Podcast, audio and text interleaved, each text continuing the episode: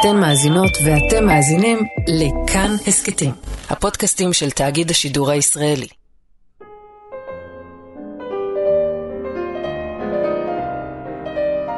מאחורי הקלעים, שעה עם רותי קרן על צידו הנסתר של עולם התרבות והאומנות.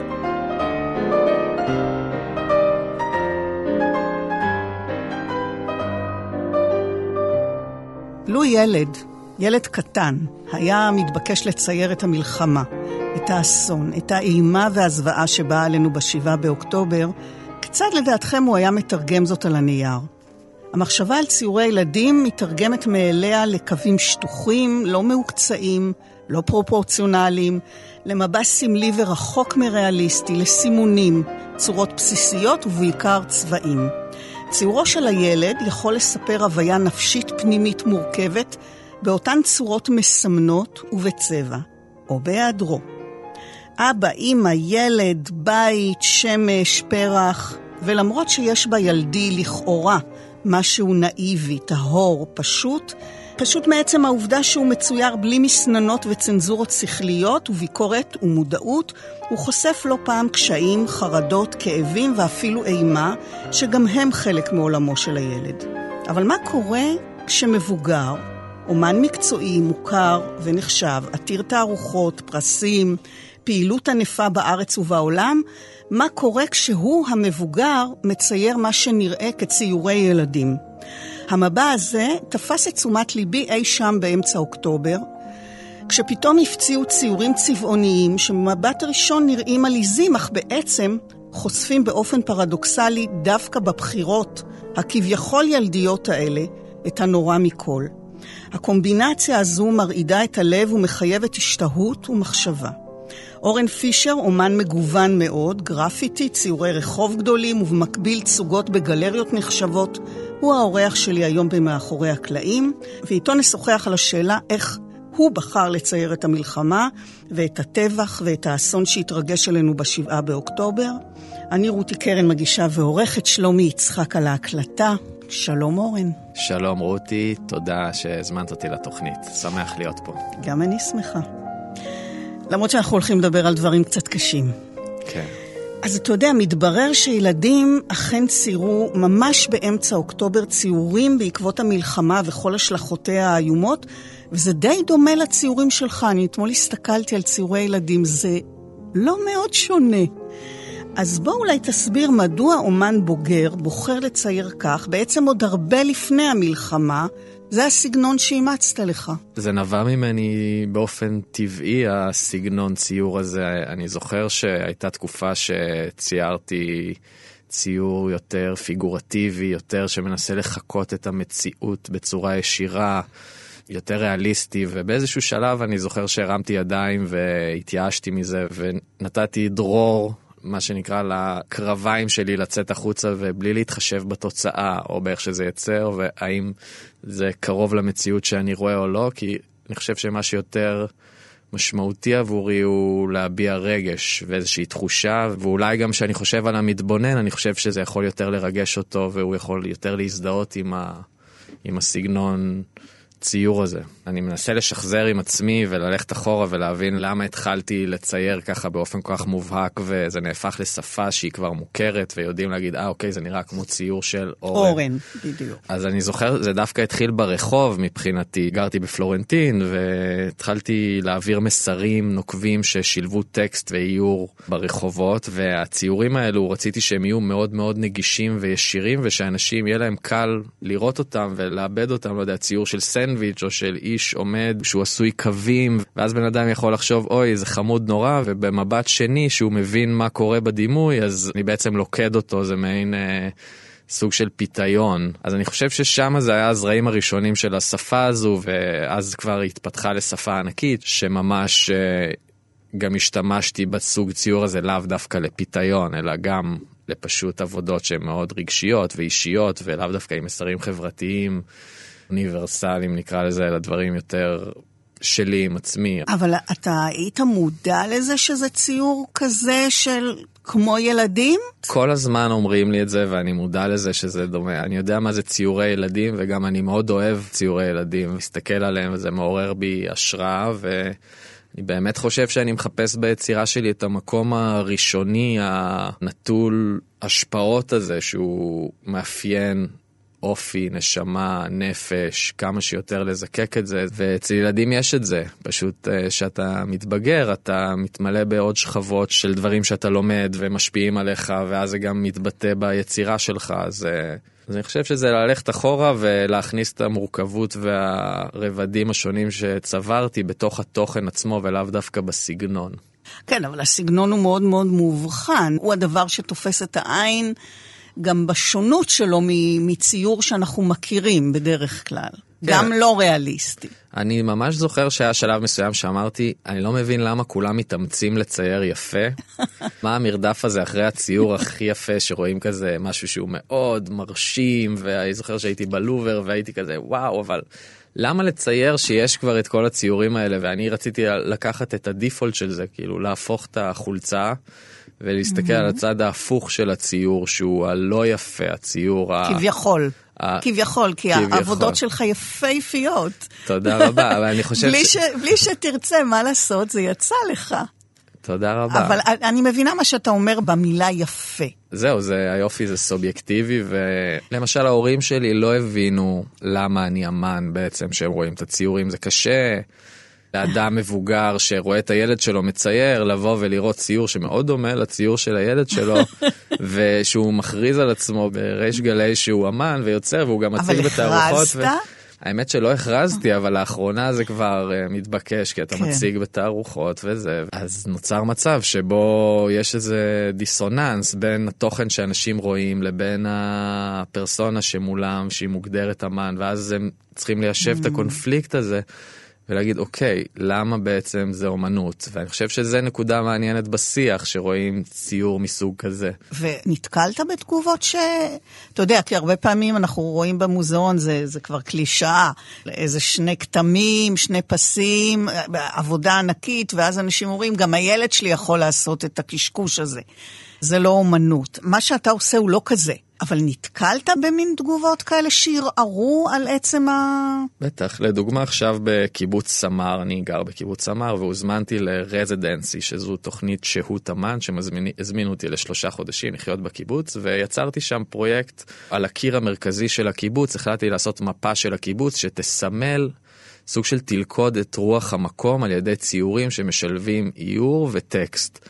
אז בעצם קיבוץ סמר הוא מקום מאוד מעניין ויש בו, הוא עדיין קיבוץ לא מופרט וקוראים להם האנרכיסטים של הקיבוץ ויש שם המון דברים ואינטריגות וסיפורים קטנים שקרו. תראה מה יש באיזה מקום נידח. במקום נידח עולם שלם. עולם שלם. כל העולם כולו שם. כן. ממש, זה מיקרוקוסמוס מדהים גם למה שקורה בארץ כן. אגב. והחלטתי לרכז את הכל על קיר אחד בשביל שברגע שזר יבוא הוא יוכל להרגיש את רוח המקום ואת הפולקלור שלו באיזושהי צורה. צורה. עכשיו כל הציור עשוי כולו ציור ילדים לכאורה מאוד נאיבי מאוד חמוד וקורץ כביכול ואז שצוללים פנימה רואים את האינטריגות את הריבים את הדברים שיש ביניהם ובהתחלה mm. אנשים בקיבוץ היו רואים אותי עומד מול הקיר ומצייר והבעיה אמרו.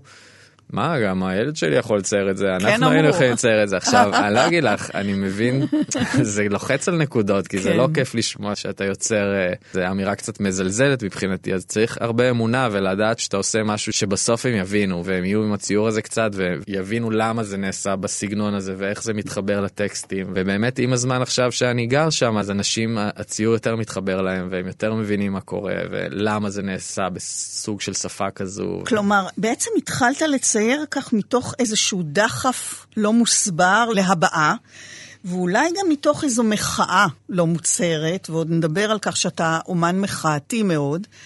לעצם הציור באמת המקצועי, היפה, לפי החוקים, תוצר של השכלה אומנותית, אבל כשזה פגש את אירועי השבעה באוקטובר, והמלחמה שמתנהלת בעקבות הטבח הזה. אז בעצם ידעת שאתה מפעיל כאן איזושהי הטעיה?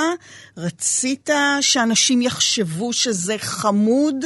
ואז יקבלו בוקס בבטן, כלומר זה סוג של פיתוי, סוג של שימוש בסגנון הזה כדי להפעיל אה, רגשית? לחלוטין, היה שם מניפולציה וסוג של הסברה. ידעתי שהציורים צוירו בראש תוך כדי שאני מצייר, אני מודע לעובדה שזה משמש לאיזושהי נקרא לזה בגרשיים פרופוגנדה מסוימת כדי להעביר איזשהו מסר שבעיניי הוא חשוב להעברה. אז תוך כדי הציור אני משתמש בידע הזה שהציור הנאיבי לכאורה ילדי אינפנטילי איך שלא תרצי לקרוא לזה הוא מלכודת והוא לוקד את האנשים ואז בפנים אני טומן את המסרים שלי ואת ה... דברים שאני רוצה שתודעתית ישפיעו על אנשים. כי קורית איזו התנגשות בין uh, באמת המראה החיצוני, שזה הרבה מאוד צבעים עליזים, וצורות כאלה באמת לכאורה פשוטות, ואז מה שאתה עושה איתם הוא מאוד מאוד קשה, הוא גם מאוד ישיר, אין שם משהו מרומז. כן, גם כי אני חושב שזו תקופה שצריך מאוד להגיד את הדברים כמו שהם, ולא ללכת uh, סחור סחור, ואני רוצה שיהיה לי מסר uh, ברור בלמשל. מי האשמים האמיתיים של הדברים, לפי ראות עיניי, ושזה כמובן הממשלה, נתניהו, ואני בוחר לעסוק המון בביקורת פנים, וזה בעיקר מה שמעניין אותי, כי שם יש לי יכולת השפעה, אני לא יכול להשפיע על מה כן. שבוחרים בעזה או מה שקורה שם עם החמאס, אני בוחר לפעול. ולהיות אקטיבי בנוגע לקהילה שלי ולחברה שלנו, ושם אני מפעיל את כל הגז. עכשיו, אתה, אורן, אומנם אה, אומן פורה מאוד, בהרבה מאוד חזיתות. גם עבודות ענק, כמו למשל אה, ציור קיר בקריית המלאכה, בגודל של 320 מטר רבוע של כדור הארץ, נישא על ידיהם של אנשים רבים שמחזיקים אותו, ושמו זה בידיים שלנו, מטעם גרינפיס תערוכה, או סירת המהגרים שהוצגה בסיציליה, גם היא בממדים של 23 אה, על 10 מטר רבוע, והיא עשויה מגזרי עצים, הרבה שיתופי פעולה עם אומנים אחרים, מתחומים אחרים. הקמת את גלריית משונה בעין והמרכז האומנותי בבית האדום, ובעצם אולי כמו, אתה יודע, סיפר כאן לפני אה, ממש זמן קצר, אה, התארח פה הצלם העיתונות אוהד צוויגנברג, שהוא לא זז בלי המצלמה. אז אתה הבנתי צמוד לטוש. תמיד יש איתך את כלי הנשק הזה? האמת שלא, לצערי לא תמיד, כי אני אדם די מפוזר, אבל תמיד יש איתי משהו שאני יכול... אה, עכשיו יש משהו? כרגע אין עליי נגיד, אין, לא. אין, אז אתה... זה באוטו, הדברים. אבל עכשיו יש לי את הפה, אני פה עם הפה, ידעתי שאיך להפעיל את הכלי הזה. אבל בדרך כלל עם משהו שאתה יכול... תראי, אני לא יודע, אני, אני בן אדם של בולמוס ואובססיביות ותקופות של דברים, אני עובר מפרויקט לפרויקט, אין לי איזה מנהג קבוע. עכשיו יש לי בראש, בכלל אני רוצה, אני עובד על תערוכה שאני רוצה לעשות גזעים של עצי דקל הפוכים. שהגזע למעלה הוא הראש, ואני בכלל בראש שלי עסוק בתכנון ובנייה של הדבר הזה בכל דקה פנויה. אני אומר, אוקיי, איך אני מרכיב את הדקלים, איך אני זה. סתם לדוגמה לאיך אני עובד, אז אני מעין אה, רודוויילר שיש לי דבר אחד שאני עליו, ואז יש לי כמה חזיתות כאלה שקורות כן. במקביל, בדרך כלל ככה המציאות שלי בנויה, יש לי בערך איזה חמישה פרויקטים שאני רץ עליהם, והראש שלי חושב, אם אני צריך לצייר משהו, או למשל בתקופת המלחמה, בחודשיים הראשונים הייתי מאוד... Uh, באובססיה לצייר את המלחמה, אבל אני לא מאמין שעכשיו אני צריך לצייר כל יום, להמשיך כן. את זה רק בגלל שעשיתי את זה תקופה וזה, אני צריך הפסקה מזה, אני עכשיו... מאיפה בא הרעיון של הדקלים ההפוכים? מסמר. זה, זה עכשיו קרה? זה עכשיו, כן. עכשיו צץ, איך צץ רעיון כזה? הסטודיו שלי הוא בבית אריזה של הקיבוץ, אז כל היום יש סביבי תמרים ויש אזור שלם של... תמרים כרותים, שזה מחזה מאוד יפהפה לראות. הכתום הזה? האשכולות הכתומים אתה מתכוון? לא, הגזעים עצמם. הגזעים. הם כורתו כן. מטע שלם לא מזמן, ויש שם פשוט ערימות של, וזה נראה כמו אנשים אה, שוכבים, וזה, אני mm. כל היום מסתכל על זה ונדהם מהטקסטורות ומהשורשים הענקיים שלהם, ו... החלטתי להעמיד שלושה עצים כאלה הפוכים ופיסלתי בהם, שהשורשים היו למעלה, וזה בתקופה שסמר, הקיבוץ עצמו עובר תהליך של הפרטה, אז הכל שם upside down. כל מה שהם התרגלו אליו הוא הפוך, ואז קראתי לזה הסמרניקים, וכשהם נכנסים כל פעם לקיבוץ ניצבים שלושה פסלים הפוכים של דקלים, והם, אה, כן, הם אמרו לי, כל החיים אנחנו פה עם הדקלים, בחיים לא דמיינו שהשורש שלהם יהיה ראש, ואז... כן. אבל סיפרת לי שבערך חצי שנה לפני אירועי אוקטובר, בעצם היית בהדממה. מה שנקרא. לא יצרת. ואז האסון הוביל אותך שוב לסטודיו. כן, תראי, הייתה לי תקופה מאוד אה, פוריה של 7-8 שנים של יצירה אינסופית מתערוכה לתערוכה ופרפורמנסים ומיצגים והמון פעילות די אינטנסיבית שכנראה ברחתי ממשהו או את יודעת. למה ברחתי? לא יודע אם ברחתי זאת המילה, אבל כל הזמן העסקתי את עצמי ולא היה לי איזו שנייה של ריק או חלל ריק, ובשנה האחרונה השקעתי בבית ובזוגיות והתחתנתי ונתתי לצד אחר בי לבלוט יותר, אז זה היה מאוד נכון וטוב, אבל זה גם מאוד הלחיץ אותי והפחיד אותי שהנביאה נגמרה ונסגר עליי ה... זהו, היה ממני איזה פרץ שעכשיו לא יוצא עוד, ו... פתאום מצאת שאין... לא, לא שאתה לא, רוצה, חשק, לא היה לך חשק. לא היה לי חשק, לא... Mm-hmm. עכשיו, אני מכיר את זה שגם שאין חשק הולכים לסטודיו כן. ויוצרים בכל זאת, ואז החשק בא. נכון. אני יודע, גם הייתי שם, זה לא שלא היה לי בכל הזמן הזה אי חשק, אבל עכשיו זה היה מעין תחושה אחרת, שממש אמרתי, די, שנייה, תניח להכל, תן לזה... תן לזה להיות. זה היה מאוד מאתגר וקשה mm-hmm. בשבילי. זה היה קשה. זה היה מלחיץ וקצת מפחיד, כי אומנות זה... אני מרגיש שזה הפך להיות כל מה שיש לי מבחינת ה... לא יודע, גם הדימוי שלי בעולם, או ה... זה מי שאני הזהות כבר, שלך, הזהות כן, שלי, כן. ואז פתאום זה נשמט לך רגע מתחת לרגליים ואת לא יוצרת, אז זה רגע נורא מפחיד, אבל אני חושב שבדיעבד, קטע מאוד מוזר שהמלחמה דווקא העירה את זה בי. זה פתאום נהיה לי פרץ של המון ציורים, וכל יום כמה רישומים, ומאוד נהניתי ליצור דווקא בתוך המציאות הכאוטית הזו. זה פשוט יצא ממני ו... איך זה קרה? זה קרה אחרי שאני גם כותב פוסטים בפייסבוק שלי בעיקר על, על המצב ופוסטים פוליטיים ומביע את דעתי ככה לא מעט ובאמת בימים הראשונים כתבתי פוסטים וניסיתי להגיד דברים והיה לי ממש כעס ובאיזשהו שלב אמרתי אני לא מצליח, זה לא, אני מרגיש שזה לא, זה לא זמן של מילים, נכון. המילים, הרגשתי שהן עפות באוויר ולא לא מגשימות את עצמן כמו שהייתי רוצה ש... ואמרתי שאני רוצה לשבת לצייר, לא יודע, משהו בי הרגיש שבא לי לשבת והוצאתי את הסקצ'בוקים שלי ואת הצבעים, הורדתי את האבק מי אחרי כמה זמן שלא נגעתי. מתי זה קרה? נראה לי משהו כמו 14 לאוקטובר. שבוע אחרי, שבוע, שבוע כן. וחצי אחרי שהיה את מתקפת הסרטונים המזעזעים שהתחילה אז בתקופה ההיא, וכבר לא יכולתי באמת לשבת מול הפלאפון, והייתי צריך הפסקה מהחדשות ומהחרדות, ופשוט... צפית בסרטונים האלה. צפיתי בחלקם, עד שקלטתי שאני צופה במשהו שהוא מאוד מזיק לי, אבל לקח לי כמה ימים שהספיקו לי לכל החיים, הדברים כן. ש...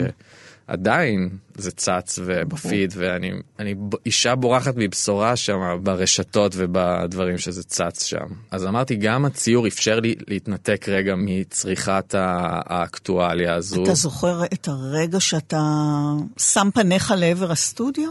כן, כן, אני זוכר, זה היה ממש באחד הבקרים, שבמקום לפתוח את הפלאפון, אמרתי, אני עכשיו רוצה לפתוח את הסקצ'בוק במקום, ו... ומה היה הדבר הראשון שציירת? והדימוי הראשון שציירתי היה באמת אה, את הדבר שהכי העסיק אותי והכי חשבתי שהוא נכון ולעסוק בו זה באמת אה, נתניהו עם דם על הידיים, ציור מאוד אה, מובהק של הפנים שלו, פורטרט גדול ומאחוריו כל ההריסות והבתים של הקיבוצים עולים באש, מחבלי חמאס. תוקפים את האזרחים התמימים והדימוי הזה באמת המשיך והוא היה בעצם התחלה של סדרה ש...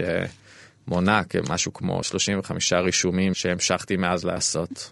אני שנייה רגע פותחת איזה סוגריים על עצם הציור דווקא מתוך מצב של מצוקה וייסורים אישיים וקולקטיביים, שגם לפני כן הניע אותך, נכון? הבנתי שדווקא אז אתה יותר פורח. כן. כמעט מוכיח את מיתוס האומן המיוסר, שחייב בסיס של פצע, של כאב, של סבל, כדי ליצור, כי העושר הוא משעמם מדי לאומנות.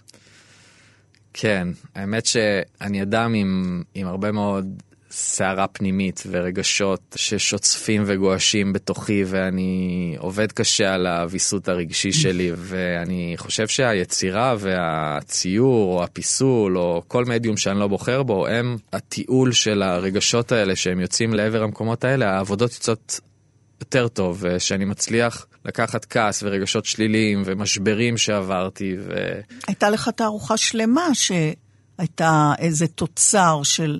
משבר גדול. כן, הייתה לי תערוכה שלמה שהתחילה בתוך מערכת יחסים שהייתה לא כל כך בריאה, והמשיכה לתוך פרידה, וממש את כולה יצרתי בצל המשבר הזה, והיא יצאה מדהימה. אני מאוד גאה בתוצאה של התערוכה הזו, והיא מאוד מסמלת בשבילי את הדבר הזה, והיא גם עזרה לי עזרה לשחרר לך. אותו ממני, ובאופן מאוד תרפואיטי. והתערוכה הזו הייתה גם עשויה המון עבודת ידיים וכפיים ועבודה אומנותית בו"ו, מה שנקרא, ואני חושב שזה פשוט בריא, ואני מברך את האומנות על זה, על היכולות שלה לעזור לי לעזור לעשות לך. את זה. כן. אז איך מציירים מלחמה? איך מציירים אסון כזה? אתה יודע, באמת, אני זוכרת, כמו שאמרת לגבי המילים, שאנשים אנשים כותבים, דיברו על שיתוק ואין מילים. אני למשל הרגשתי צורך להביט וגם לפרסם יצירות של uh, האומנית הגרמניה קטע קולביץ', שיצרה בין שתי מלחמות עולם וחוותה אובדנים אישיים מאוד כבדים, וכל הדברים האלה נמצאים ביצירותיה, והיה המון דמיון במה שעולה מן היצירות שלה לבין מה שהתרחש כאן. ולאט לאט באמת היו אנשים שביטאו את עצמם בציור, גם כאלה שמציירים בעצמם, וגם כאלה שהרגישו צורך להביא ציורים של אומנים אחרים. אז מה געש בך וביקש להתפרץ אל הנייר, אל הקנבס? זה היה טבעי לך להמשיך ולצייר בסגנון הילדי, הצבעוני, את הזוועות האלה שלא הניחו לך? זה היה לי מאוד טבעי, אני לא עובד uh, בסגנון אחר. זה מי שאני פשוט, ככה אני יוצר, אז ככה אני אצייר מלחמה, וככה אני אצייר uh, מכתב אהבה לאשתי uh, ביום שישי, אז אני... אבל פה היה לך מפגש עם משהו באמת שלא ידענו, לא הכרנו דבר כזה, זה הלם בנו באופן באמת שלא מוכר. לא, לא בכדי אנחנו משתמשים במושג שואה פה. ואתה בא עם הכלי שלך, עם הסגנון המסוים שלך, כמו שתיארנו פה, וצריך למצוא איך אתה מחבר בין שני דברים כאלה, אז מה אתה עושה עם זה? אחרי הציור הראשון אני זוכר שעוד ממש בהתחלה כבר התחלתי לקבל רמזים שיהיו אנשים שרוצים להכחיש או לשנות את המציאות. ואני זוכר שאמרתי, אוקיי, אני אצייר כמה ציורים שיתעדו, בשפה שלי כמובן, בצורה לא ריאליסטית, את מה שקרה. בעיניי רגע מפתח, מה שתפס אותי זה העניין הזה של המאבק על המקלט, על הדלת של המקלט משני צידי המתרס, שצד אחד מחבל של החמאס עומד ובצד שני איזשהו גבר או אישה ש...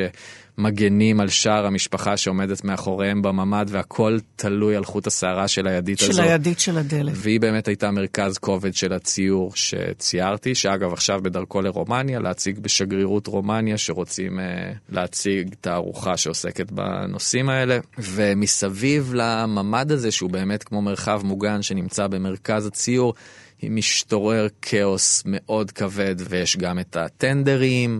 אני פשוט אוסף... דימויים. אני אדם מאוד ויזואלי, ומה שאני רואה חודר לי לתוך הנימים של הגוף, אז ראיתי את הטנדרים. ראיתי את האופנוע האוויר הזה שהם טסו בו, אני לא יודע אפילו איך קוראים למכשיר המפחיד הזה, כן. שהם טסו מעל המסיבה, רחפן. עם המחבל עליו, ואת כל הניואנסים הקטנים שליקטתי מהסרטונים ומכל האקטואליה שצרחתי, פשוט הוצאתי אותם בפלט בתוך הציורים השונים שתיארו את הזוועות, או שיש עוד עבודה שנקראת Massacre Party של כן, מסיבת, מסיבת הטבח. הטבח. שזה קצת פרפרזה על מסיבת טבע, מסיבת טבח, mm. ושם ממש ציירתי ציור מאוד שמח של תפאורה מדהימה, של מסיבה, והכל צבעוני והכל מאוד עליז, ואת הפוגרום הזה בתוך המסיבה, שזה היה פשוט מנוגד, ולראות גופות במקום אנשים רוקדים עם כל הבגדים הצבעוניים שלהם, ו... כן, אני, אני כיוונתי שזה יהיה קשה לצפייה וכן להכניס לשם באמת את הזוועות שהיו כדי לנסות להעביר תמונה של מה שקרה. אז כל יום הלכת וכל יום עוד ציור ועוד ציור? בניתי לעצמי מעין שגרה, זה עזר לי ליצור שגרה בריאה יותר מאשר לגלול ולצרוך תוכן אה, אקטואלי כל היום. ואמרתי, אוקיי, בוא תקום בבוקר, תצייר. ישבתי שעתיים, ציירתי.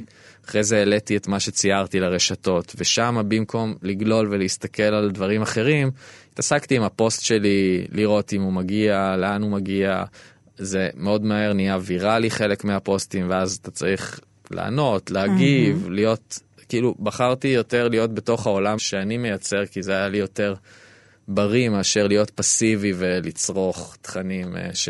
שאין לי שליטה עליהם. עכשיו, סיפרת שאתה מתגורר אה, בקיבוץ לא ביישובי העוטף, אבל סמר בדרום הערבה, וכנראה איזו הזדהות, או בכל זאת גם קרבה מסוימת לגבול, ובעצם הזוועות נכנסו לך, כמו לרבים, גם לחלומות. ואת החלומות אתה בעצם מצייר. כן, תראי, כל התמונות וכל הדברים שראינו הם מעשויים על השטחים הפסטורליים של הקיבוצים בעוטף, וכשאני יוצא מהבית לקיבוץ זה מאוד דומה.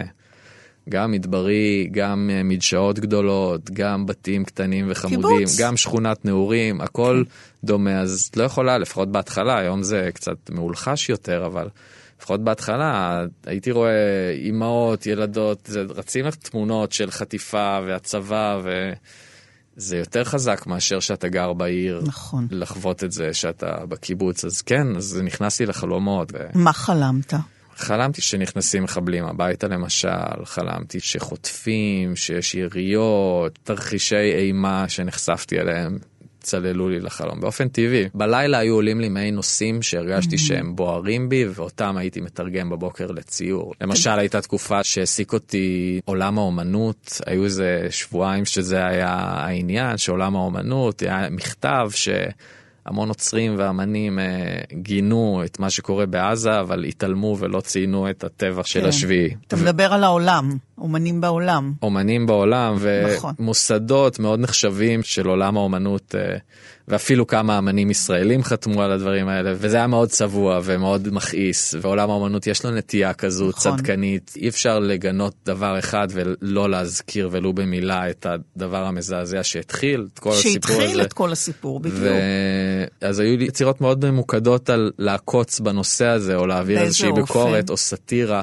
למשל ציירתי ציור של uh, נקודת המבט של עולם האומנות. בחורה פלסטינאית עומדת מול כאן קנבס ומציירת את מה שקורה בעזה, הפצצות, uh, בניינים נופלים וכו', התמונות המוכרות, ומסביבה קהל אדיר שאומר וואו, beautiful, the red is great של אדם ו- we love it ו-so כן. sad ואמפתיה מכל עבר, ובצד השני אמנית ישראלית שמציירת את זוועות השביעי באוקטובר ואין אף אחד מאחוריה ואף אחד לא אומר לה כלום ואף אחד לא מגיב וכל העולם האומנות בעצם בצד השני. כן. אז זה, זה ציור מאוד פשוט והוא הפך לוויראלי והוא הופץ ו... יכול אבל... להיות שהוא השפיע באיזושהי דרך. אתה גם הרגשת איזושהי בדידות כזאת? בצורך לזעוק, להגיד לעולם, תראו מה שקרה, כשאתה באמת מצייר את זה, הרגשת מנודה? קיבלתי הרבה פרגון מהקהל הישראלי. הישראלי. הישראלי. כן. ובנוגע לחו"ל היו לי אנשי פרי פלסטיין שהגיבו לי, וגם היו כל מיני בלבולים, כי הם רואים את נתניהו, אני למשל מצייר כן. את נתניהו, והם חושבים שזה נגד נתניהו, אז שזה טוב בכלל, אז mm. היו תומכי uh, פלסטין שאהבו את הציורים שלי, כי הם הם תופסים מאיתנו שכולנו נתניהו, כמו שאנחנו כן. חושבים שהם כולם חמאס, אבל אני משתדל אה, לעבוד על בעיקר, שוב, להאשים אותנו מבפנים ולהפנות אצבע כלפי מי שבעיניי הם האחראים וה... כן. אז זהו, אז באחד הציורים שבאמת הפך לוויראלי, גם בחו"ל, והופיע כשער... אה, מוסף לגלריה של אה, עיתון הארץ, נראה ראש הממשלה נתניהו בצבעוניות עזה מאוד, שיער בסגול זוהר, לא איזה סגול כזה עפרפר, אלא סגול. חליפה כחולה גם, כחול כזה עז, וידיו נוטפות אלפי טיפות דם, ומעליו כתבת המבוגר האחראי. אז אתה מצייר אותו המון, את ביבי. תראי, כל אני... הזמן, כן. כמעט באובססיביות. אני חייב להגיד לך משהו שעובר עליי בתקופה האחרונה, שהוא נושא ההדהוד. באמת, אני עוסק בו הרבה זמן, ועוד הייתה תקופה שאפילו הייתי עם ברק כהן לפני כמה שנים, ועשינו פרויקט באים לנתניהו, כמו שהוא עשה באים לבנקאים, ויצרנו המון עבודות ודברים. ניסינו לעשות מה שאנחנו יכולים במסגרת החוק כדי שהבן אדם הזה באמת יניח לנו לנפשנו, וזה באמת קרה לאיזו תקופה קצרה, אבל עכשיו שהוא חזר, אני שם לב שנושא ההדהוד, שכל הזמן גם אני חלק ממנו, שעוסקים בו ומדברים עליו, ויכול להיות ש, שזו גם אחת הבעיות, שזה בעצם מאדיר אותו ומעצים אותו, ועצם הדימוי שלו.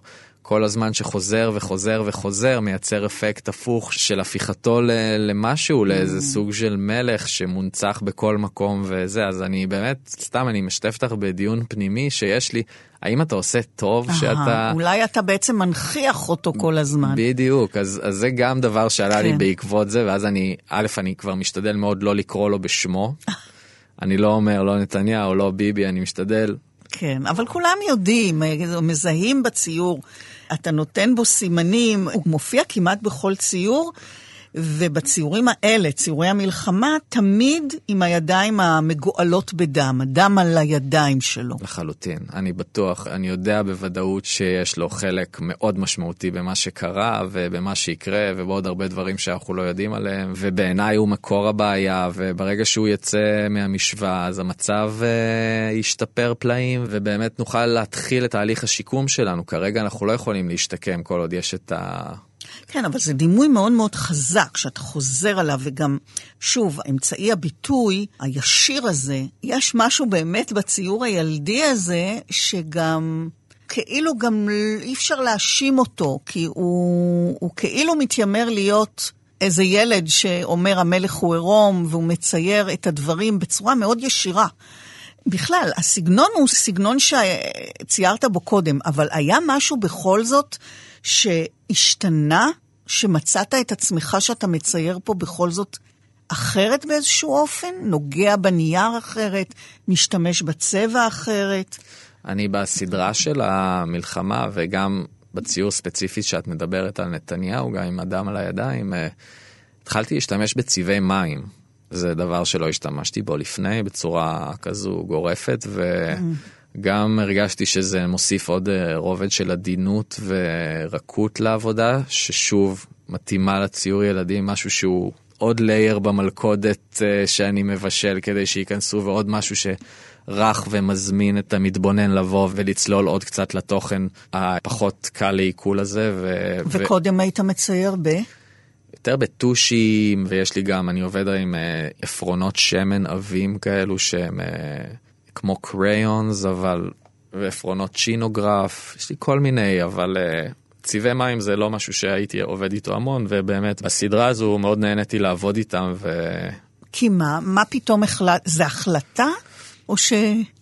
קשה לי להגיד, אני, הם היו לידי, כן. ואני לא משתמש בהם בדרך כלל, ופתאום את יודעת, זה נפתח לך הקופסה ואת אומרת, אוקיי, בוא נעשה את זה, זה לפה יתאים נראה לי צבעי מים. ואז מפה לשם עוד ציור אני נמשך mm-hmm. לצבעי מים, ואז אתה אומר, אוקיי, מעניין, למה השתמשתי פתאום בכל הסדרה הזו בצבעי מים? והנה אני פה, יושב בפודקאסט בכאן וחושב, למה השתמשתי בה? בצבעי מים האלה בעצם ואין לי תשובה חד משמעית מלבד uh, משיכה כלשהי ל... לא, לטקסטורה. כי, זה, כי זה מוזר שדווקא חיפשת עדינות בהוויה כל כך קשה. שאתה בעצם מנסה להביא. נראה לי שדווקא שההוויה היא כל כך קשה, אז מה שמתבקש הוא להעביר אותה בפורמט יותר עדין כדי שיהיה אפשרי להקל. אם הייתי עושה את זה עכשיו בשריטות וקשקוש אדום ואנשים וקרביים, לא יודע, דברים שאתה פשוט חייב להסיט את המבט שלך, אז זה לא היה... אמרת לי אבל שהציור הזה לא היה כל כך אופייני, בכל זאת. זהו, זה היה ציור אחד שלא אופייני לי להעמיק בתווי פנים למשל, ובקמטים, ולהיכנס לאור וצל, ולצלול לעובי הקורה של אה, דימוי הגוף של אדם כזה או אחר, או נוף. ודווקא בפנים של נתניהו פתאום מצאתי את עצמי שנייה צולל פנימה וממש נכנסתי לתוך התמונה שלו והסתכלתי איך הוא נראה והעתקתי את הקמטים שלו והבנתי את ה... ואני חושב שזה עבד, זה היה, זה, זה באמת היה קצת שונה. ו... אבל היה שלב שלא כל כך היית מרוצה. נכון? כן, היה, זהו, אז אני ציירתי אותו ביום אחד, ביום שהתחלתי, ו... בדרך כלל אני מסיים באותו יום את הרישום או איור, או איך שתקראי לזה, ומשחרר אותו הלאה, מה שנקרא, ובאותו יום לא, הוא לא הרגיש לי עדיין שלם ולא הרגיש לי אפוי. ושמתי אותו בצד וחזרתי אליו למחרת והוא עדיין לא הרגיש לי ממש שפוי והוספתי עוד קו ועוד איזה קמת ואז עוד ועוד ועוד. ואיזה שלושה ימים יצא שעבדתי עליו עד שבסוף הייתי מרוצה ובסוף באמת הוא היה הציור שתפס את מרכז תשומת הלב והגיע לשער של גלריה ו... מה, ו... מה הופך את זה ללא מרוצה או לכן מרוצה? עם מה אתה כן שלם, עם מה אתה, מה, מה, מה הפריע לך שהיית צריך לחזור תראי, הדיפולט שלי הוא לא מרוצה, אני בדרך כלל לא מרוצה עד שאני מרוצה, אז, אז אני כל הזמן לא מרוצה, לא מרוצה, לא מרוצה. אבל מה זה, מה זה אומר? ממה אתה לא מרוצה? זה כמו תחושה של לא נוח לך, ואז את לא יודעת, נגיד תשבי בכיסא ואת לא אפילו שמה לב שאת משנה תנוחה בשביל שיהיה לך יותר נוח, או שנגיד ישבת שעה על הספה ואמרת די, אז את לא חושבת, אני סיימתי עם הספה, אני עכשיו אעבור לכיסא נוח, את פשוט אוטומטית עושה את זה, ואחרי, אז זה קצת ככה, את פשוט לא נוח לך עדיין עם, עם מה שעשית, או משהו לא... לא ממש... אתה לא יודע לשים את האצבע? אני יודע לשים את האצבע, לפעמים אני מרגיש למשל שיש בעיה עם, ה... עם הרקע, או עם הצבעוניות, או עם הקומפוזיציה, אבל זה השערות, כי יכול להיות שאני אוסיף קו, ואז זה ישתנה, ובכלל זה לא היה הרקע, אלא היה חסר לי... יש ש... בכלל טיוטות? זאת אומרת, אתה עושה טיוטות ש... וזורק, או ש... כן, לפעמים אני עושה טיוטות, אם יש דברים שמצריכים אותי, אם אני רוצה לצייר סוס, אז אני חושב שנייה על איך סוס נראה, אני יכול לפתוח, לראות תמונה של סוס, להעתיק אותו, שנייה לפני שאני מצייר אותו על הפורמט שאני רוצה שיהיה קבוע, אבל, אבל אני לא נוהג, אני אוהב על רטוב, מה שנקרא. Mm-hmm. לצאת לדרך, ו... כן. ואם לא טוב, אז, אז אני משמיד את הראיות. אתה משמיד? לפעמים, יש כן. ציורים אה, ש... יש ציורים מצונזרים? כן, בטח. יש לי המון המון ניירות וציורים בלי סוף בסטודיו שציירתי לאורך השנים, דברים מאוד ניסויים, מאוד אישיים.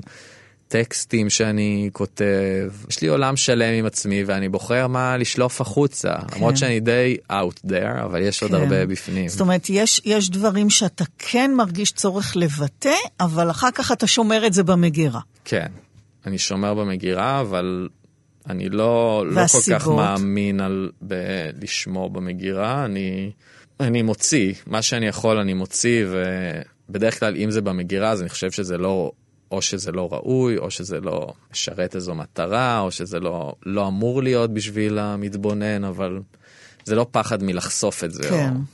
ציור אחר באמת באותה סדרה הוא מחווה לקדישמן, mm-hmm. אימא שקורעת ללדת ובה בעת מרימה את זרועותיה כשעליהן מונח בנה החייל המת. כלומר, ברגע שהוא נולד כבר הוא מיועד למוות. וכמובן הציור הגדול, אה, עמוס בפרטים ובדמויות ובצבעים ובאותיות שקראת לו באמת אה, מסיבת טבח, וציור נוסף שבו רואים מחבל מבעיר עגלת תינוק, מעליה מתעופף אה, דובון צעצוע, מאחור אם עם שני תינוקות על זרועותיה. אנחנו מכירים את התמונה הזאת, בית נשרף, שלוליות דם.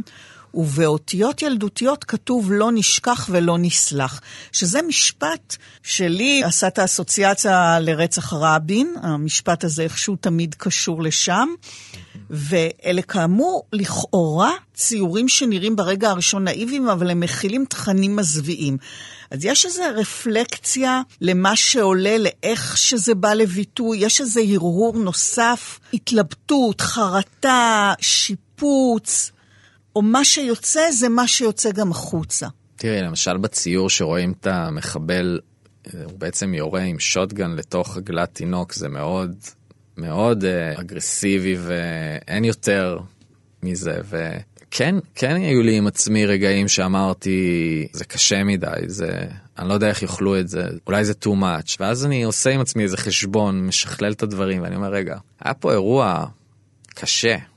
היה פה דבר מזוויע ברמה שאני לא משקר, זה באמת דברים שקרו, אני לא מספר פה איזה סילוף מציאות, אני לא מתבטא בצורה שהיא לא נאמנה למקור באיזושהי צורה. וזהו, וזה, אני מסתכל על זה כמו על אה, מתעד, צלם עיתונות, וזה באמת שימש אותי באותם רגעים כאיזה דוקומנטציה של אירוע היסטורי ופוגרום, אה, או שואה קטנה, איך שלא נקרא לזה, שהציור הוא, גם היה כלי. הוא גם היה כלי לריפוי עצמי וגם כלי הסברתי וגם כלי לאומי וגם סוג של שירות שלי עבור המדינה שלי בקטע טיפה פטריוטי. אבל אני שואלת אם היה אפילו. לך, היו דברים שהייתה לגביהם מחשבה שנייה, או אולי שינית, אולי התחרטת. כן, היו, היו ציורים. אפרופו הלא הלא, לא נשכח ולא נסלח? זהו, אז הלא נשכח, לא נסלח הזה שציירתי, אז ברגע שכתבתי את זה, זה היה לי קצת צרם לי הטקסט של לא נשכח, לא נסלח, כי חשבתי שזה עלול להתפרש כ... לא נשכח ולא נסלח לחמאסניקים, כמובן שלא נשכח ולא נסלח להם, אבל זה, זה קצת הרגיש לי כמו אמירה רודפת מלחמה ולא רודפת איחוי ושלום. ו... ואמירה שלא יכולה להביא טוב כל כך הלא נשכח ולא נסלח הזה, כי... אבל זה די מובן. אז זה מובן אתה, לגבי... אתה מרגיש עכשיו שאתה מסוגל להיות רודף שלום, למרות שיש לך שם ציור של uh, יוכבד שוורץ, שהיא חוזרת מהשבי, הרגע שהיא נפרדת, במרכאות, מה, מהחמאסניקים השובים שלה. תראי, בחרת לצייר את הרגע הזה. עם החמאסניקים אני ממש לא מאמין ש... כן. שאני לא... לא רוצה שהוא... מה היה אה, בציור הזה של יוכבד שוורץ? שזה היה רגע גם מאוד מאוד טעון, שדובר ואין סוף עסקו בו. אני חושב שהביקורת שהעלו על יוכבד, שהיא כן. לחצה לו את היד, והיה כל מיני ינון מגלים וכו', שהתחילו להגיד עליה, להעביר ביקורת על חטופה. כן, על חטופה. 80 כן. ולא יודע בת כמה היא, ואישה מאוד מבוגרת, שאי אפשר פשוט להגיד א', מילה. בדיוק. היא יכולה לעשות מה שהיא רוצה, בדיוק. כל הכבוד לאישה הזו. נכון.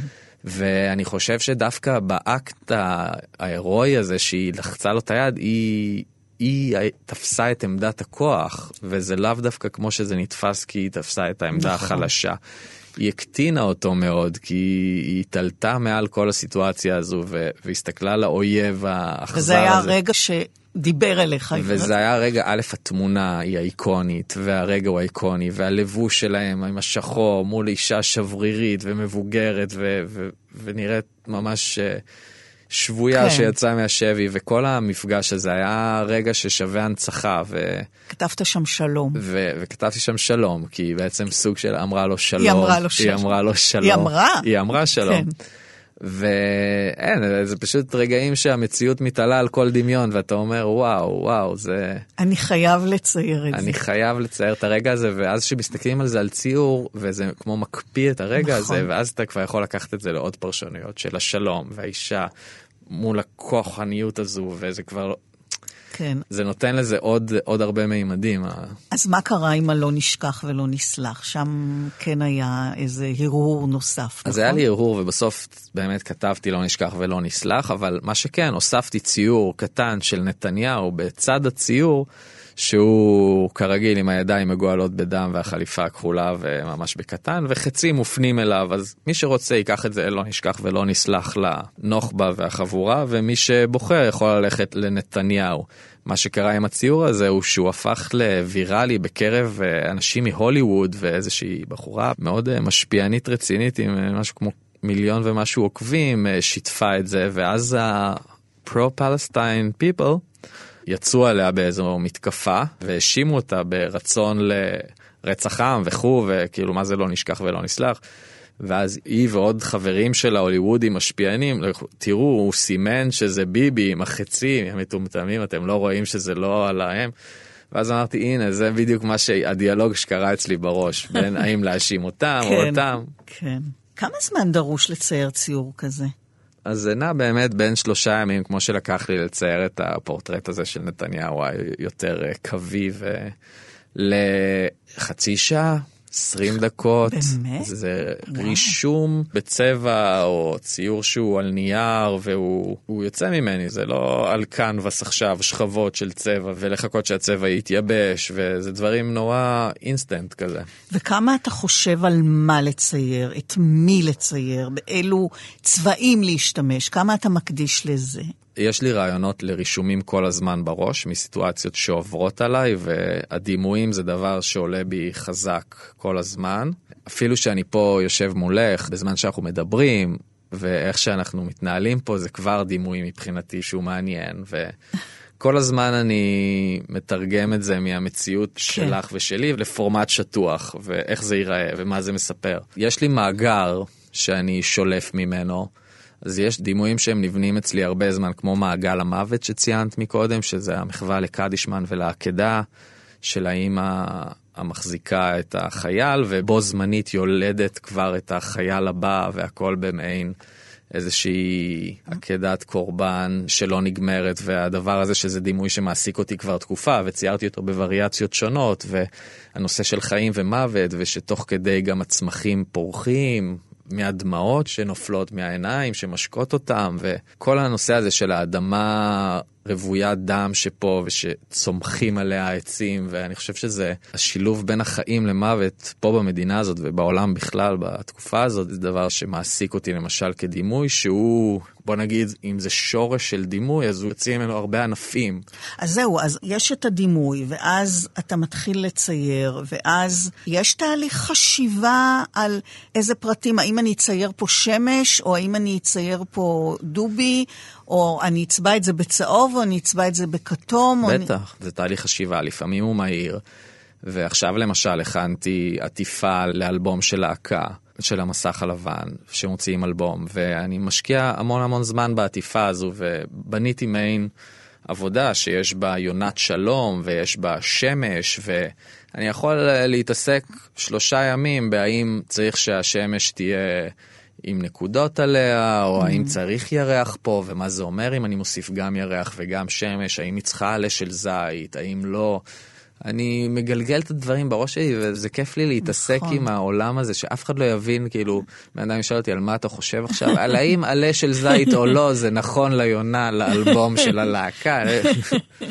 וכאן, והציורים האלה, איזה תהליך התרחש מהבחינה הזאת באמת של הפרטים הקטנים, של אפילו הזה. צבע. אז למשל הדובי, שאני נגיד מצייר את הרצח שהמחבל יורה בעגלה, ואז אה, אני אומר, אוקיי, הדובי יכול להיות מוטיב מאוד חזק בציור כזה, שהוא יהיה לצד הסצנה הזו שהיא מאוד אגרסיבית, אז אני בוחר, אני חושב שזה נגיד היה בצורה אינטואיטיבית, פשוט עגלה, תינוק, דובי, ואז בסוף שהציור אה, מגיע להשלמה, אז... אני מסתכל באמת הדובי הופך להיות האובייקט הדי מרכזי נכון, בציור אבל במרכז. אבל בזמן שיצרתי את זה הוא היה נראה לי תוסף או משהו שעוד יעזור לקבל את הסיפור אז במקרים כאלה mm. הציור מפתיע אותך בסוף כן. אתה אומר וואו הדובי הוא, הוא בכלל הוא הגיבור, יותר כן. מעניין מכל הסצנה את הירי והזה בסוף אתה מוצא את עצמך מסתכל על הדובי אז. וצבעים. אז ככה דברים מתגלגלים. צבעים. צבעים? אני שואלת כי, כי הצורים שלך עשירי צבע. לפני הצורה אפילו, הצופה פוגש צבע. כן. מלא. כל הצבעים ביחד. זה צבע רודף צבע נקרא לזה. אתה מתחיל בצבע אחד, ואז אתה מסתכל על התמונה ורואה מה, מה מצבנו כעת. עשית אה, חליפה כחולה, Mm-hmm. אז עכשיו מסתכלת ורואה כתם כחול וגדול באמצע, ואני חש צורך פנימי לאזן אותו, למשל, עם אדמדמיות. בצד אה, שזה, ועכשיו שסיימתי עם האדום, אני מסתכל, יש לי כחול ויש לי אדום בצד. נוח לי, כמו שאמרנו מקודם, או שאני צריך לזוז קצת בספה. אני מוסיף ירוק, עד שבסוף נוח לי בספה, ואז סיימתי את העבודה. וכמו באמת אה, בציורי ילדים שיכולים ללמד הרבה על מצבו הנפשי של הילד, הבחירה שלך לצייר ציור ילדי אולי גם חושפת את הרגשות שלך. שלא עוברים אולי מסננות של אסתטיקה ומנגנוני הגנה, ומעבר לשפת אומנות רגילה, אלא נוצרים as is, נכון? אני חושב שיש לי הרבה רצון לחשוף מעצמי ולהיות כמה שיותר כנה. ואני כל הזמן שואף לשבור את התקרת זכוכית הזו אצלי של עד כמה אני יכול להשתמש במדיום האומנותי בשביל לתת יותר מעצמי, או כמה שאתה יותר צולל פנימה ומוציא את הקישקע שלך, אז, אז אנשים בחוץ זה יכול לעזור להם ולרפא אותם, כי כולם בסוף עם אותו קישקע וכולם יש להם את הדבר הזה בבטן שהם רוצים אה, להוציא וקשה להם, ושאתה רואה שמישהו חווה דברים ומציף את הרגשות שלו, בין אם זה בציור, בכתיבה או בכל פורמט, אז אני לפחות כצרכן תרבות מתחבר לזה, אני אוהב לראות פתיחות, כנות, פגיעות. אתה חושב שיש פגיעות בציורים שלך? אני חושב שיש הרבה פגיעות בעבודות שלי באופן כללי ובציורי מלחמה. יש גם הרבה הסתרה ויש גם הרבה רב הנסתר על הגלוי ויש מורכבות בתוך הציורי הילדים האלה, כמו שאני אני כאדם עושה עבודה עם עצמי על... כי עולה מהן הרבה מאוד כעס, mm-hmm. כאב, תסכול, האשמה, הרבה בכי, יש המון דמעות. אני מדברת על הסדרה הזאת של ציורי המלחמה. כן. המון דמעות והמון דם. באחד הציורים הדמעות אפילו כמעט חונקות את הדמות. כן, כן, תראי, מן הסתם הסדרה הזו היא צוירה בתקופה שהייתה טראומטית באופן קולקטיבי ובאופן אישי לכל אחד, ולי גם כמובן. והתחושות היו הן באמת של מחנק ושל קושי לנשום אפילו פיזית ושל פחדים וחרדות וציירתי את כל הסדרה הזו בתקופה הזו אז uh, מן הסתם זו סדרה שכן מבטאת את התחושות קורבן האלו באיזושהי צורה המוצדקות. זה היה בוקר אחד שקמתי אחרי לילה קשה של מחשבות וסיוטים מסוימים והרגשתי מחנק, הרגשתי שפיזית קשה לי לנשום בגלל שקמים בבוקר ופותחים את הפלאפון ורואים על החטופים וזה היה בימים שהכל היה מאוד אינטנסיבי הרבה יותר ממה שזה עכשיו והבנתי שאני רוצה לבטא את זה על ידי איש שנחנק מהדמעות של עצמו ושכל דמעה היא בעצם מספר. אז uh, מספרתי את הדמעות לפי מספר ה...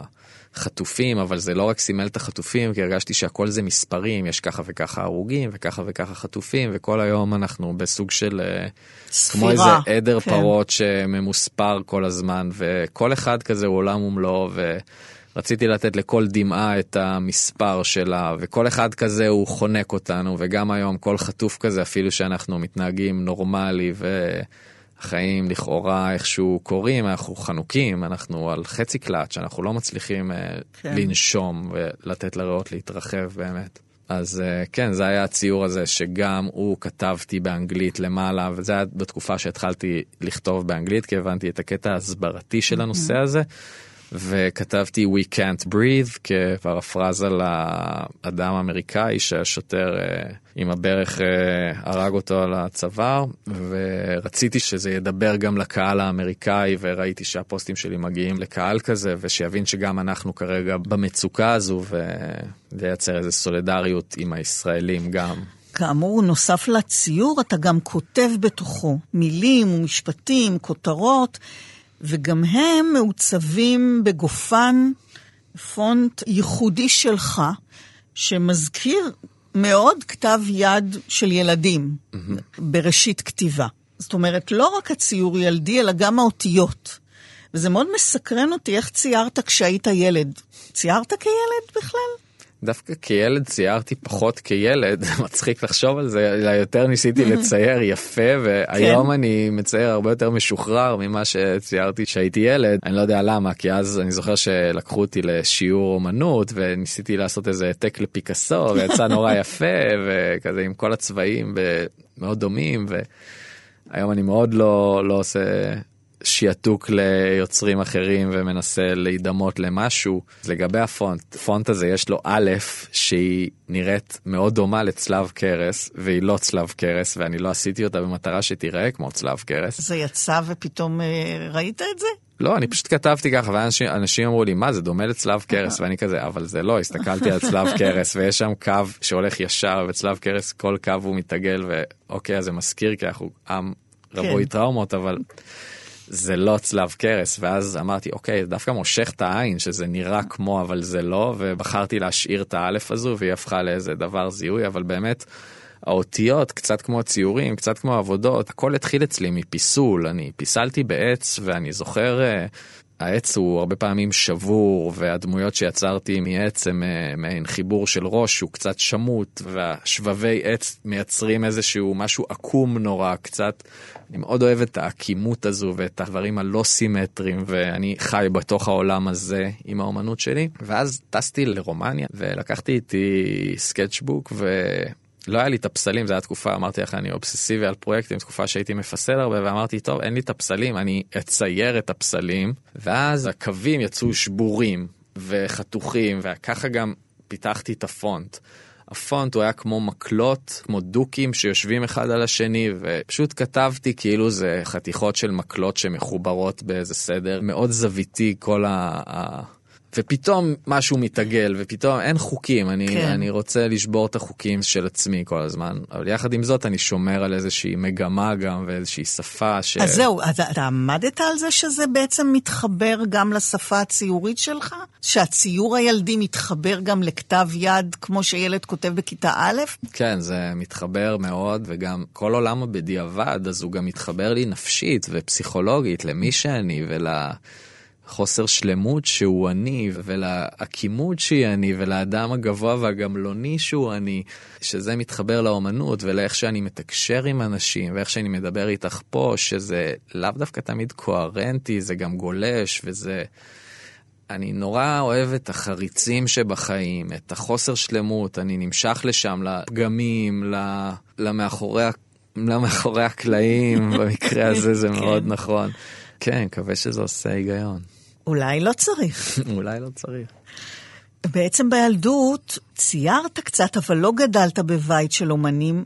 לא הייתה אווירה של אומנות בבית, אבל כן היו הציורים של סבא שלך, שהיה אומן בסתר. זהו, סבא שלי היה אינסטלטור, שחי בתל אביב, והוא היה לו תלת אופן שהיה נוסע עם כל הציוד שלו ללקוחות, מתקן סתימות וכדומה.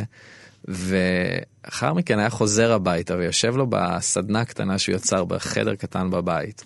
ומייצר ציורים מופלאים של אה, דיוקנאות של אנשים חרדים, של אה, עלייה תימנית של אה, יושבים עם נרגילה, של תל אביב, של רחוב. בעיניי ציורים נהדרים, והוא היה אוטודידקט, הוא לבד יצר את זה, והוא לא היה מציג ולא בשום מקום, ואנחנו שהיינו באים לארוחות שישי, כל הילדות שלי, אז הבית היה מפוצץ כמו תערוכה אחת ענקית של ציורים של סבא שלי.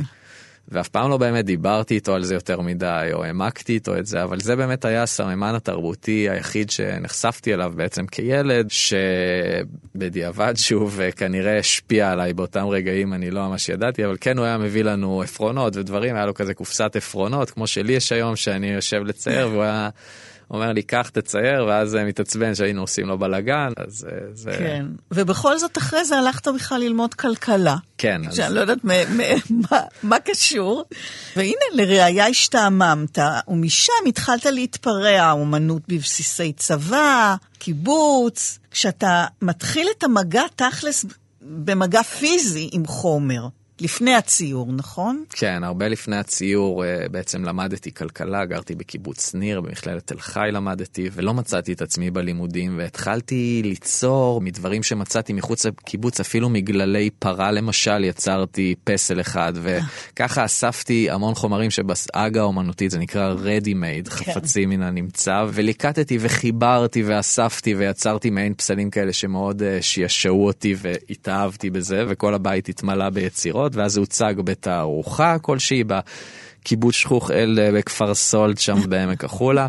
ולאחר מכן בראש פינה ואז בגלריה מחניים וככה לאט לאט התגלגלתי לתל אביב ובמקביל גיליתי את הצד האקטיביסטי שבי שיצרתי עם עוד חברים את פרויקט צבעי בסיס בבסיסי צה"ל נטושים בגבולות ישראל אחד קרה בגבול סוריה ליד מרום גולן בבסיס סורי והשני בשער עגל בכניסה ללבנון וזה פרויקטים שהזמנו אמנים אה, מאוד אה, בכירים בישראל והם בעצם יצרנו פרויקט site specific שזה פרויקט תלוי מקום. ש... שהגיעו ויצרו בתוך הבסיס עצמו, בחדרים שחיילים ישנו בהם, במטבח הצבאי. איך זה משפיע על העבודה? זה היה פשוט מדהים לראות, בפרויקט הזה אני תפקדתי ככובע האוצר בעצם. ואיך... לא ציירת בעצמך? יצרתי בעצמי אה, מיצב שהיה, בעצם צבעתי פרחים לבנים תקופתיים כאלו, ויצרתי שם, כן, גם ציור קיר מסוים, עשיתי שם, השתתפתי בפרויקט, אבל באופן שולי יחסית. אני מדברת על המגע, הוא גם ההיבט הישיר אולי, החושני, היצרי,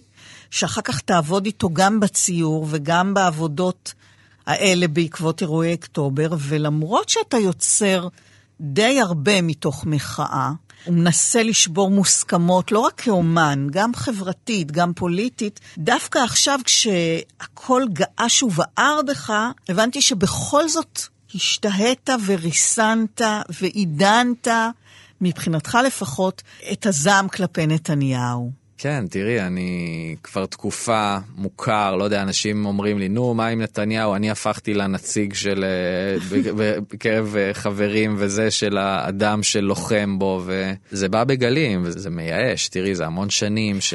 אבל איך אתה מעדן כשאנחנו רואים בציורים האלה שבאופן עקבי הוא מופיע בכל ה...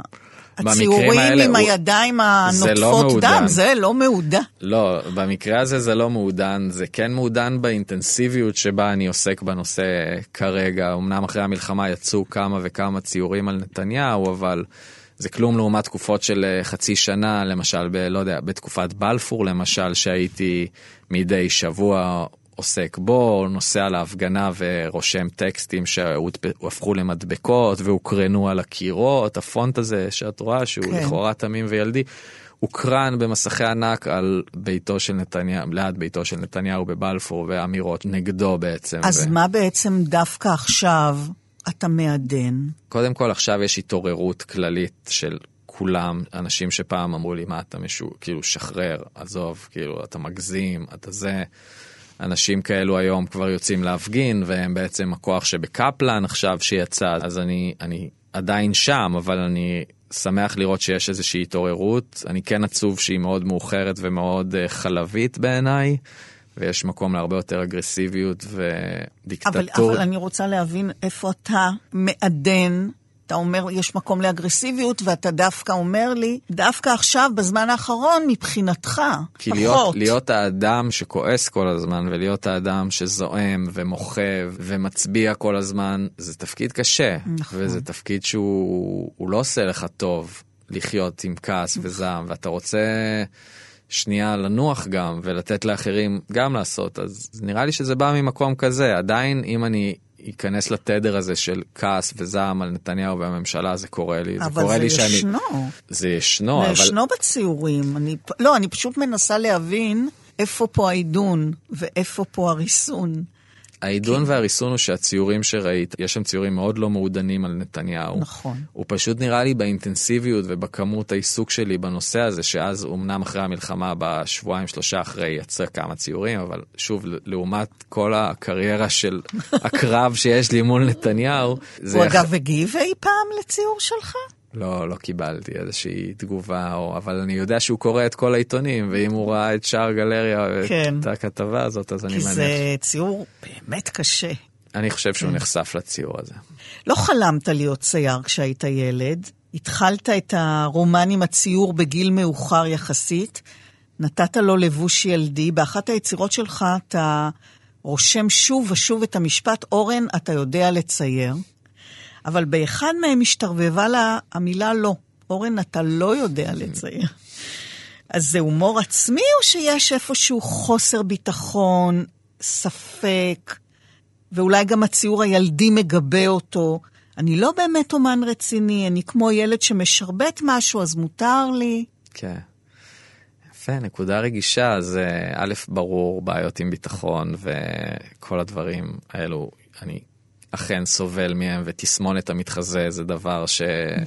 שקיים. ואני חושב שעל אצלי על אחת כמה וכמה, מאחר ואני אוטודידקט, ומאחר והסגנון שלי הוא מאוד ילדי ונראה לא מקצועי או מהוקצע, או לעין הבלתי מזוינת, מה שנקרא, ו...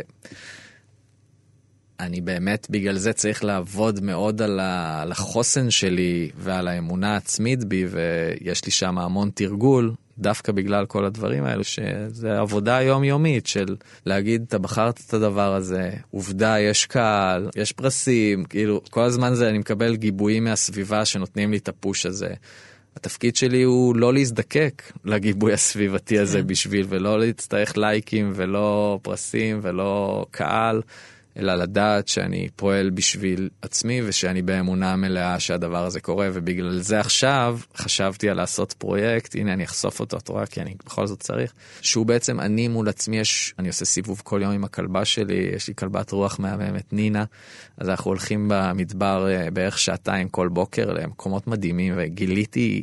שורה שלמה של עצים שתקועים באדמה מלפני 50 שנה, תקעו אותם שם שעשו פסי רכבת, מעין אדני רכבת כאלה, ואני רוצה ללכת ולפסל אותם לבד, לא למטרת תערוכה, פשוט לצאת לטבע עם, עם המסורים והכלים שלי ולפסל למען יראת השם כזה, להיות וואי. פשוט אני, ושאין, אף אחד לא בא לראות, אתה יוצר את הפסל הזה. אין צופה. אין צופה, יבוא מישהו שבמקרה יתגלגל כן. לשם, שהוא יראה את זה, אז זה נורא מדליק אותי לחשוב על זה עכשיו, של תיצור בלי לחשוב מה יהיה עם זה, פשוט למען העשייה עצמה. כן.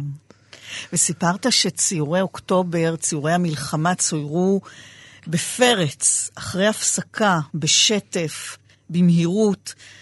יש משהו שאתה מגלה על עצמך, על מה שקורה לך, על מה שהתחולל בך כאדם וכאומן, והוא ניבט אליך מן היצירות שהן מספרות לך משהו שאולי לא ידעת? לחלוטין. זה נורא תלוי יצירה, וזה לאו דווקא קוהרנטי, זה יותר אה, כמו מדרגות שאתה מטפס. כל יצירה היא עוד איזושהי מדרגה, והבנת עוד משהו קטן שאתה לאו דווקא... למשל. הרבה פעמים זה בהקשר טכני, של כמעט כל יצירה נוצר שימוש בכלי אחר, בעת אחרת, בטוש אחר, בנייר אחר או בבד, או תמיד אני מכניס עוד איזה אלמנט מסוים שאני רוצה לחקור, mm-hmm. ואז אני מוצא אותו פתאום מתלווה אליי ליצירות הבאות, ובסוף אני פתאום יכול ליצור תערוכה שלמה שהיא עשוית רק האלמנט הזה, אז ככה דברים מתגלגלים, ספציפית. זה מקצועי, אבל... בוא תנסה להיות רגע הפסיכולוג שמסתכל על הציור של הילד ולומד עליו משהו, על עולמו הפנימי. אז זה קורה שאתה יכול פתאום להסתכל על זה מבחוץ ולראות שם דברים על עצמך? כן, אני, אני רואה דברים קשים על עצמי בסדרה הזו של אה, המון באמת תחושת קורבן, תחושת כעס, אה, טינה, חוסר סליחה, קשה לסלוח. וזה חדש? כלומר, זה דברים שהיצירה מגלה לך שלא ידעת קודם? זה קורה לי הרבה פעמים באומנות, והסדרה הזאת היא פשוט קצת שונה, כי היא משלבת בתוכה את האלמנט ההסברתי ואת האלמנט שזה מאוד גם יוצא החוצה, ואז זה קצת נמהל בתוך העבודה, אז אני לא יכול ממש להגיד, לעומת תערוכה מאוד אישית שעשיתי, למשל בנשמות, ששם הסתכלתי, הייתי מסתובב בתערוכה ואומר, וואו, מה עברת, אחי? אתה... איזה מסע עשית בתוך הנפש שלך ותהליכים. בעבודה הזו אני יכול לראות אגרסיות בסדרה של המלחמה, יכול לראות הרבה תכונות שבאמת סבלתי מהן בתקופה ההיא, אבל ידעתי שאני גם סובל מהן באיזושהי צורה. כאילו זה לא, לא הפתיע אותי, אז... אתה עדיין מצייר את זה? שיש עכשיו נושאים שאני חושב שנכון לי לצייר אותם, אני עושה אותם, אבל אני עכשיו מתמקד, אה, אני עובד על תערוכה, ואני נכנס לסטודיו לעבודות גדולות יותר ופיסוליות, אז אני... אז זהו, אז רציתי לשאול אם יום אחד, מתישהו, תצייר משהו אחר, אבל אני מבינה שאתה כבר בתהליך של הדברים האחרים. משהו משתנה, או משהו ישתנה גם באופן ההבעה? כל הזמן. אין שנייה שאני לא משתנה בה ואין עבודה שדומה לאחרת, ואם יש דבר שאני פוחד ממנו זה להיות האמן שעושה ככה וככה, או עכשיו עצם השיחה הזו למשל, שאת משתמשת במונח של ציור ילדי וזה, כבר אני בתוכי כבר רוצה להתחיל... משהו אחר. משהו אחר, כאילו, זה תמיד ככה אצלי, וכשפיסלתי בעץ, הייתה תקופה, לא יודע, שנה וחצי, שנתיים, הייתי עושה פסלי עץ ושתי תערוכות, ואז אנשים, אה, זה הוא עושה את הפסלים הארוכים מעץ, mm. בום, אחרי שלוש שנים לא נוגע בעץ, לא. מתעסק. אני... טוב, אז מה, אבל אתה לא תתחיל עכשיו לצייר כמו בוטיצ'לי. לא, אני מאמין שזה פשוט ילך ויתפתח וישתנה, וכל עבודה שאני יוצר, אני עם תיק גב כזה, שק שעטוף בכל העבודות שיצרתי בעבר, ואני מגיע וכל פעם השק הזה גדל, והוא חלק מהכיפוף גב שיש לי בזמן שאני אצייר את העבודה הבאה, והוא משפיע על העבודה הבאה. אז אני כל הזמן uh, מושפע ממה שעשיתי ומנסה להמשיך להתקדם הלאה במדרגות, לא להיתקע על אותה מדרגה ולצייר את אותם כבשים לכאורה, ולהיות uh, one man stunt. כל הזמן אני רוצה לאתגר את עצמי, ואני חושב שזה התפקיד של להיות אמן בעצם, זה השינוי, השינוי זה, זה הדבר, לחיות כל יום כאילו הוא חדש, ולא... לא להישאב לפאטרנים ש, ש, שאני מייצר, כי אני, אני מרגיש תוך כדי שאני נופל לזה, את יודעת, נופל. זאת אומרת, דיברת קודם על העניין של תו ההיכר, זאת אומרת שכשמסתכלים על הציורים האלה, יודעים שזה של אורן. Mm-hmm. מה שאתה אומר לי, אולי, אם אני מבינה נכון, זה שהיית רוצה לצייר משהו ושלא ידעו שזה שלך? הייתי רוצה שלא יגידו שאלו הציורים שלו, הייתי רוצה שיגידו, אה, אורן, זה שמשתנה כל הזמן, זה מה שהייתי רוצה שיותר יגידו מאשר הציורים. זה גם נחמד וטוב שיש איזשהו זיהוי עם הקו ואני גם יודע להשתמש בזה ואני כן מכניס את הפונט שאני רוצה גם שידעו שזה אני לפעמים ויש בי את הצד הזה שמנצל את זה לכאורה, כן. אבל כן הייתי רוצה להיות האחד שמעז לשבור את זה ושמבלבל את הקהל שלו ושהקהל לא יודע למה לצפות ממנו. זה יותר עושה לי את זה מאשר להיות מזוהה כמישהו שעושה דבר ספציפי. אורן פישר, אני מאוד מודה לך. תודה רבה, רותי, נהניתי מאוד. בתוכנית מאחורי הקלעים שוחחנו על ציוריו הייחודיים של האומן אה, אורן פישר. בעקבות אה, אירועי 7 באוקטובר והמלחמה, אני רותי קרן מגישה ועורכת. עוד תוכנית גם בשישי הבא בשש, ובשבת ורביעי בשתיים בצהריים, וכמובן אה, גם בהסכת, באתר כאן ובספוטיפיי, לצד כל התוכניות הקודמות. להתראות.